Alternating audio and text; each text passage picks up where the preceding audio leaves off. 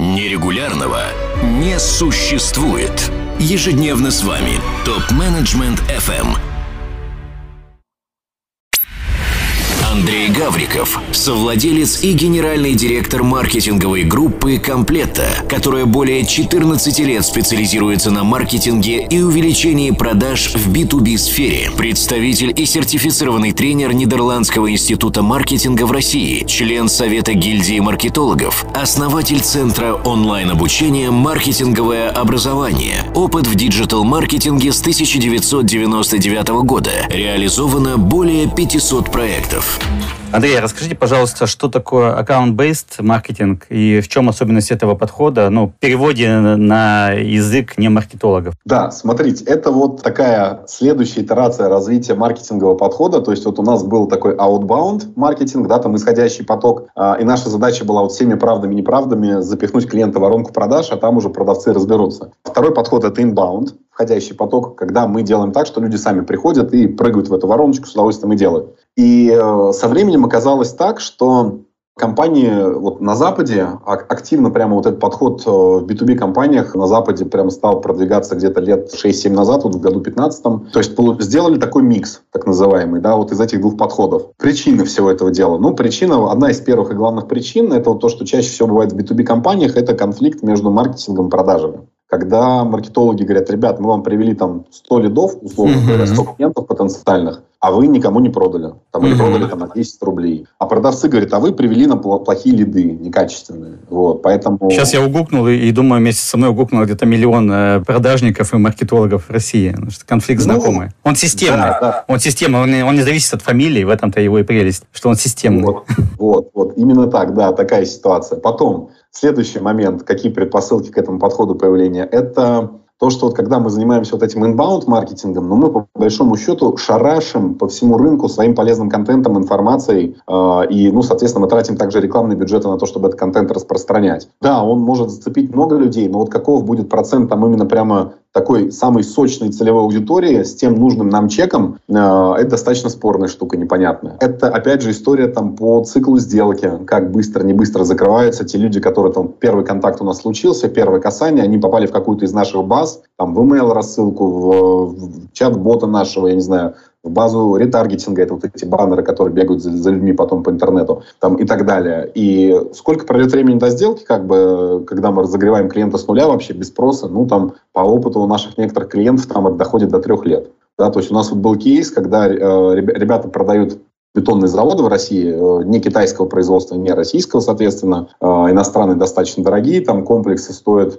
я вот сейчас обмануть не хочу, но что-то там в интервале, по-моему, от 1 до 2 миллионов долларов. Что-то такой достаточно большой чек у них. Ситуация такая, что вот у них клиенты были, которые пришли, получили всю информацию, собрали данные и так далее. Потом в итоге они пришли там через года, по-моему, 2-2,5. То есть они выиграли тендер по строительству какого-то микрорайона в городе, не миллионники, там тысяч, по-моему, 300 человек живет. Вот там целый район строите, и как бы они говорят: вот мы, да, покупаем вот этот бетонный завод, у вас всю эту установку, всю эту схему, потому что нам это нужно. Вот, но клиенты на протяжении этих 2 с лишним лет прогревали там рассылки, звонки, какой-то полезный контент, то есть с него не терялись. И вот, собственно говоря, вот эти факторы, какие-то другие, привели к тому, что маркетологи стали думать, а как бы нам тратить меньше, но более точечно, и как нам решить проблему с продажами. И придумали вот этот подход ABM, или Account-Based Marketing, который, ну, переводится условно как маркетинг с ключевыми клиентами. И заключается он в чем? Заключается в том, что мы не берем и описываем, вот как в классическом этом подходе, типовых персонажей, сегмента целевой аудитории и так далее. Нет. Мы берем, составляем конкретный список наших потенциальных клиентов. Вот прямо конкретную компанию. Вот эта компания – это наш клиент. Почему? Потому что вот согласно критериям квалификации, ну, например, там оборот, там их клиентская база, там регионы, там что-то еще, ну, там куча параметров своих есть, они нам подходят, да, там мы можем хорошо заработать, и мы можем классно решить их проблему, задачу. После этого, то есть формируется список потенциальных клиентов, раз, формируется, ну, в первую очередь, перед этим, конечно, формируется команда аккаунт-бейс маркетинга, она состоит из маркетологов и из продавцов. Вот это важный момент, потому что как бы с самого начала даже в маркетинге продавцы уже рекомендуют и советуют, с какими клиентами как что работать, и до самого конца маркетологи продавцам помогают до конца сделки прогревать клиентов, делать какие-то электронные коммерческие предложения специально, запускать этот ретаргетинг, баннеры, чтобы клиентов напоминали про себя, проводить какие-то вебинары для них обучающие, куча всего полезного. И формируется такая команда, которая совместно над этим работает, выбирается один ответственный человек, и выбирается какой-нибудь руководитель отдела продаж, например, или директор по маркетингу. И он становится ответственным за этот так называемый пилотный проект по IBM. Выбирается ограниченное количество, 500, 100, 200 компаний, с которыми будет работа вестись. Под них мы готовим оффер под каждую из этих компаний или сегменты внутри этих компаний, конкретно что им интересно. К примеру, мы в свое время сделали сайт, стратегию диджитал-маркетинга и так далее для компании Torx. Это крупнейший производитель стальных дверей в России. С 2013 года мы с ними работаем, и понятно, что в 2015 году, когда мы достигли уже серьезных результатов, к нам повалил весь дверной рынок. А сделайте нам, как у Торекса. Мы тоже хотим быть номер один в интернете. Понятно, что по договору, конечно, мы не могли этого делать и не делали, но экспертиза это была. Да? И, соответственно, мы сами стали использовать IBM-подход для того, чтобы выходить на производителей межкомнатных дверей. Торекс на тот момент их не делал, это не были их прямыми конкурентами. То есть есть у нас кейсы какие-то, берем ту же тематику, если это можно по договору, или берем смежную тематику. Или же у нас есть какие-то специалисты, которые конкретно могут быть для этой тематики полезны. У них есть кейсы, но не в рамках нашей компании. То есть, в общем, наша задача сформировать базу таким образом потенциальных клиентов, чтобы мы были для них максимально интересны, полезны, и чтобы там человек был, который нас интересует. Потом мы начинаем эту базу обогащать. Да, то есть мы находим данные контактных лиц из этой компании, должности, при возможности имейлы, сотовые телефоны, что-либо еще, потому что нам потом надо запускать рекламу в интернете аккуратненько, делать какие-то тоже рассылки, но с разрешения, понятно, этих людей. То есть это сначала первичная какая-то коммуникация, что-то еще, и дальше уже с помощью телефона можем прозвонить, предложить какое-то полезное исследование бесплатно, какую-то информацию, либо что-то еще. Иногда бывает, тоже в практике мы делали директ-мейл через офлайн. То есть прямо отправляли конверт человеку с курьером, там были брошюры, какие-то кейсы, вложенный специальный предмет, подарочек тяжелый, чтобы в руках это можно было пощупать и понять, что не барахло какое-то, не спам очередное, а что-то интересненькое, в общем, такие вещи. И все, когда человек с нами уже законтачил, то есть у нас есть его... сейчас без терминологии попробую сказать, идентификатор электронный, так скажем, то мы уже можем запускать на него рекламу, делать какие-то рассылки, какой-то полезный контент, персональные сообщения от отдела продаж. И постепенно этих людей, на них мы концентрируемся, доводим их до сделки. То есть мы не пытаемся со всех сторон сделать входящий поток лидов, а мы выбрали конкретно 50, 100, 200, 300, 500 компаний, работаем только с ними. Понятно, что если есть входящие заявки, то мы их также обрабатываем, но весь маркетинговый бюджет в рамках этого проекта мы тратим только на этих клиентов. Проводим вебинары, пусть даже будет всего 15-20 человек, например, в онлайне, не больше. Но мы понимаем цену этого контракта. Это такой микс между inbound и outbound маркетинг. Получается, что есть очень упрощенно. Классический подход продаж, это когда работают в общем и целом, может быть, с действующими клиентами, развивают их, действующих клиентов. Есть некий крайний подход маркетинговый, когда работают с условными потенциальными клиентами, кто они конкретно, непонятно, особенно в долгую, работают с неким полем и с сегментом, его поливают. И то, как я услышал, этот аккаунт-бейс маркетинг, это конкретный перечень компаний, просто они еще пока не являются нашими действующими клиентами, но они уже конкретные, это не какой-то сегмент, непонятно. И ради этого объединяется общая команда маркетинга и продаж, и они вместе стараются завести этих клиентов, провести их по некой воронке и постепенно их приближать к первым сделкам с компанией. Примерно так? Да, все верно.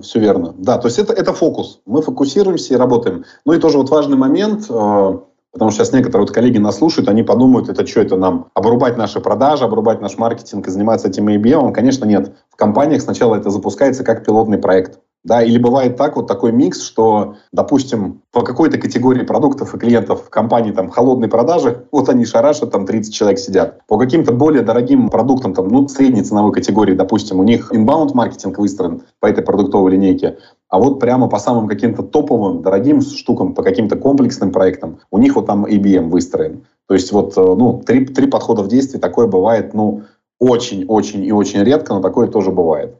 Чаще всего это inbound маркетинг, компаниях, плюс вот этот самый аккаунт-based маркетинг выстроен. То есть под какой-то узкий конкретный сегмент клиентов. Компании, которые полностью вот сидят на ABM, я не встречал в России. На Западе такие компании есть, но они говорят, что вот они 100% ABM, хотя это вранье, потому что к ним также уже люди приходят снаружи, которые не были в их базе. Вот, так что здесь критерий этот уже нарушается. Но в целом смысл такой. Я бы хотел со своей стороны прокомментировать, именно со стороны, имеется в виду, организационного консалтинга, потому что мы как раз тот консалтинг, который приходит на этапе реализации стратегии компании, но они по своей сути, это они маркетинговые, все эти стратегии, и понятно, что достаточно часто мы видим, что стратегия бывает хороша или неплоха, но никакой в этом разницы нету, потому что они просто не реализуются, потому что организация не сонастроена с этой стратегией. И нельзя сказать, что организация вся работает на реализацию этой стратегии. Ей то один элемент мешает, то культура мешает, то структура организационная мешает, то неправильная система мотивации, то отсутствие людей с правильными компетенциями, способностями. И вот найти это узкое место, из-за чего вот в итоге, точнее, наша задача подсказать клиентам, как нужно сонастроить теперь их систему экзекьюшена, или исполнения стратегии, чтобы она была оптимальная для реализации стратегии. Не хорошая, не плохая, не маленькая, не широкая, не узкая, не плоская, а просто оптимальная для этой стратегии.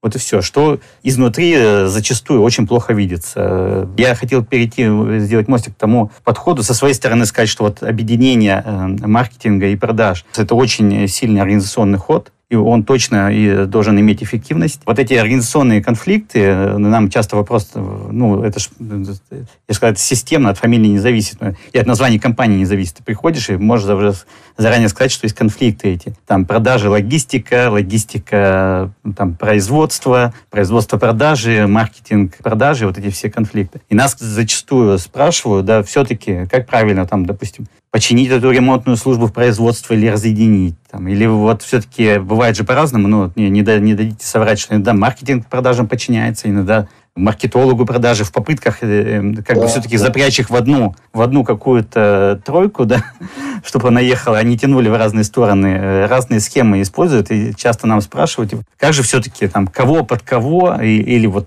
порознь, что же сделать. И я тут хотел сказать, и вот заодно вот ваше мнение узнать с вашей стороны, тем более, что для нас надфункция, вы заказчик, а мы потом сонастраиваем под вас, то наш ответ обычно такой, вообще абсолютно без разницы объединять или разъединять эти функции для нас. Вот абсолютная вкусовщина и не имеет никакого системного эффекта на решение. Что для нас имеет системный эффект, это то, являются ли у них единые цели в доминанте. Потому что иногда цели одинаковые, но только у продаж эта цель весит 5%, а у маркетинга 95%. И то есть это не единые цели в нашем понимании. То есть, если она значимая, единая цель общая, то на самом деле люди могут быть что в разных подразделениях, что в одном цели у них одинаковые или нет. И с точки зрения, как они, условно говоря, стреляют по карману. Потому что люди делают то, что или там топ-менеджмент ставит задачу, помирите, реально есть конфликт, он мешает реализации стратегии. Давайте смотреть, какие вы им цели ставите. Вы же сами конфликт порождаете. Целями разными совершенно этих жмете, в снижение себестоимости, этих к увеличению качества сервиса. И как оно все вместе-то сработает? Когда один рак тянет туда, щука туда, воз и ныне там, чего вы хотите. Поэтому, конечно, не всегда это упирается в цели, но наш ответ первый, куда мы смотрим, какие цели. И вот здесь я подумал так, что наверняка, если остается общая команда, то, скорее всего, они работают на общую цель привести этих клиентов. 100%. У них KPI в том-то и дело, я это не озвучил, но вы четко это заметили, что у них общий KPI. То есть у них нет такого «вам на лиды», а «вам, наоборот, от продаж». Нет. У всех общая цель, собственно говоря, сколько денег нужно принести. Вообще классически там рассматривается несколько показателей, над которыми работа идет в такой команде. Это сама выручка, которая будет получена. Это процент конверсии, то есть какой процент конверсии из клиентов, которые думают в реальных клиентов. Это средний чек, над ним работа идет, и срок, срок средний от момента попадания в базу первого клиента, первоначального касания, так называемого, до момента, когда заключается уже сделка. Это основные показатели, над которыми идет работа в такой команде смешанной. Андрей Гавриков, совладелец и генеральный директор маркетинговой группы «Комплетта», которая более 14 лет специализируется на маркетинге и увеличении продаж в B2B-сфере, представитель и сертифицированный тренер Нидерландского института маркетинга в России, член Совета гильдии маркетологов, основатель Центра онлайн-обучения «Маркетинговое образование», опыт в диджитал-маркетинге с 1999 года, реализовано более 500 проектов. Для всех русскоязычных топ-менеджеров мира создан телеграм-чат для общения и обмена управленческими практиками. Чат обеспечивает участникам строгую анонимность своих мобильных номеров. Присоединяйтесь к TMFM чат в Telegram. Ссылка на чат находится на сайте tmfm.site. Ваши коллеги ждут вас в чате прямо сейчас.